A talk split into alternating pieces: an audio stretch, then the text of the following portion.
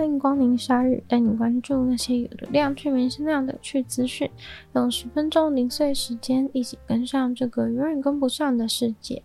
威士忌是很多品酒人的最爱，对于那些在乎细节的爱酒人来说，梦寐以求的绝对是这瓶。世界上最多人追求的苏格兰威士忌，在伦敦的苏士比拍卖中，最后以超过两百七十万美金的价格售出。这瓶麦卡伦一九二六同一批，总共只有四十瓶，在雪莉酒桶里面足足酿了六十年，也成为了目前为止历史最悠久的麦卡伦。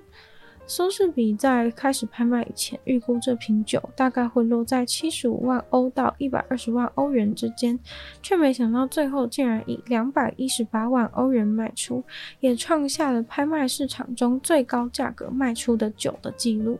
在拍卖开始之前，苏士比的威士忌主管有幸尝了一小口试喝，他说他就喝了那么一小口一小口，但是呢，完全可以感受到这个酒非常的纯。后感受得到里面有多少干燥水果、香料和木头的味道，非常的丰富。他才喝了一滴滴，就觉得简直不可思议，绝对不可以小看它。一九八六年被装进瓶子的酒们，世界仅有四十瓶，在市场上是完全不可能买到的。有些呢会提供给麦卡伦的大户购买，但是除了那少数的特权人士以外，其他人是不可能买的。二零一九年的时候呢，这批酒四十瓶当中的一瓶就曾经在苏士比拍卖过，当时卖出的价格是一百五十万欧元，破了那个时候最贵的一瓶酒的记录。当年标下了那瓶酒的人，现在肯定觉得超赚的吧？因为现在呢，价格可是涨了三分之一，而这次卖出的这瓶也是有些许的不同，因为它的包装标签世界上只有十二瓶。瓶身包装是由意大利画家瓦里欧阿达米绘制的，但是世人都以为这瓶酒已经在二零一一年日本大地震的时候毁了。除此之外，这瓶酒也是麦卡伦一九二六当中第一瓶被苏格兰麦卡伦酿酒厂修复过的，再拿出去拍卖的酒。对一般人来说，可能会觉得，所以这到底有什么差别？不过显然呢，很多人觉得是很有差的，才会呢还有另外十二瓶标签是由流行艺术家彼得布雷克绘制，而剩下还有两瓶出厂的时候就没有贴标，而是直接由爱尔兰艺术家麦可迪伦直接手绘在瓶身上面的。很多古代描绘有钱人的油画都画得优美动人，但绝对不是今天要跟大家介绍的这一幅。今天介绍的这一幅画名叫《犹豫的未婚妻》或是《不情愿的新娘》。画中可以看到新娘虽然穿着一身华美澎湃的大裙装，眼睛却呈现经典的下三白。黑眼球上吊，露出非常多的眼白。她在富丽堂皇的法式住宅里面，用她的白眼展现她沉默的怒火。这个女生就是不情愿的新娘。这幅写实、生动又美丽的画作出自奥古斯特·托莫契之手。不过很可惜的是，这么棒的一幅作品，却因为后来印象派的兴起。不论在物理或精神上都写实过头的这幅画，就这样在法国艺术史中被淡忘了。不过，在一百五十年后的现在，却因为抖音的流行，让这幅画的人气再次的如日中天。因为脸上的表情被画家画得实在太好了，很多人都对这个生动的表情有自己的一番诠释。后来还变成一个梗图，上面写着“你笑着的话肯定会更美”。这幅图画也被很多女性视为一种对性别角色的不满，也因此沾染了一些女权的色彩。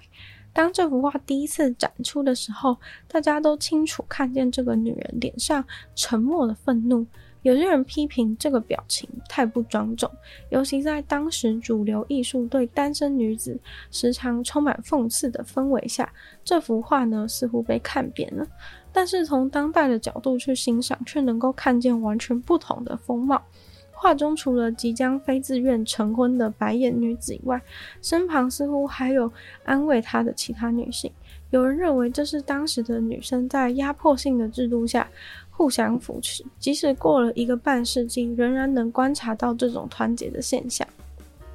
这位法国画家画过很多优雅又有钱的法国女人，常常都是在居家的环境中阐述着浪漫的故事。从表面上来看，他画的女人就像是衣着华丽的洋娃娃。他的画作在印象派兴起以前红过一时，因为他把大家对于上流女性的幻想画了出来。这些女性可能是家里的妻子、妈妈、姐妹，或是女儿，都是这些离不开家庭、扮演着自己角色的人。这幅画初登场的时候是叫做“方便行事的婚姻”。写实派的作品也让这位画家的画常常以石刻版画的方式登在报纸上。虽然这位法国画家绝对不是女权斗士，但是他很中立的把当时女性真正的样态用油画技巧把那些瞬间封印在画作中。而这幅画在抖音上的大爆红，则是因为一位爱好艺术，在抖音上面制作艺术复兴内容的创作者，他的抖音内容让很多人关注到这位画家的作品。他自己说最喜欢的一幅画是几个穿着华丽的女子在闲晃。活得非常疏离，让人觉得这些女生活得像个洋娃娃，在现代社会中也意外的很能引起灵魂的共鸣。让飞机返航的理由有很多，这一次呢，返航的理由不是失控的乘客，而是一只失控的马。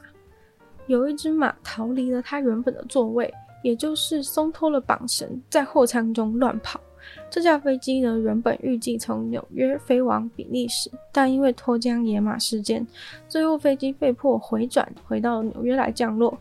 发生意外的飞机是亚特兰大冰岛航空的波音七四七货机，才刚起飞没多久，在大西洋的上空，飞行员就赶快通知波士顿航管说，有一只马逃脱了。飞行员表示，其实马就算逃脱了，飞机还是能够正常行驶啦。但是因为机上人员完全没有办法把那只马固定回它原本的位置，所以他们才决定返航回去纽约，把马绑好了再重新出发。航管也担心因为脱缰野马导致飞安事故，所以引导他们回去降落在甘乃迪机场。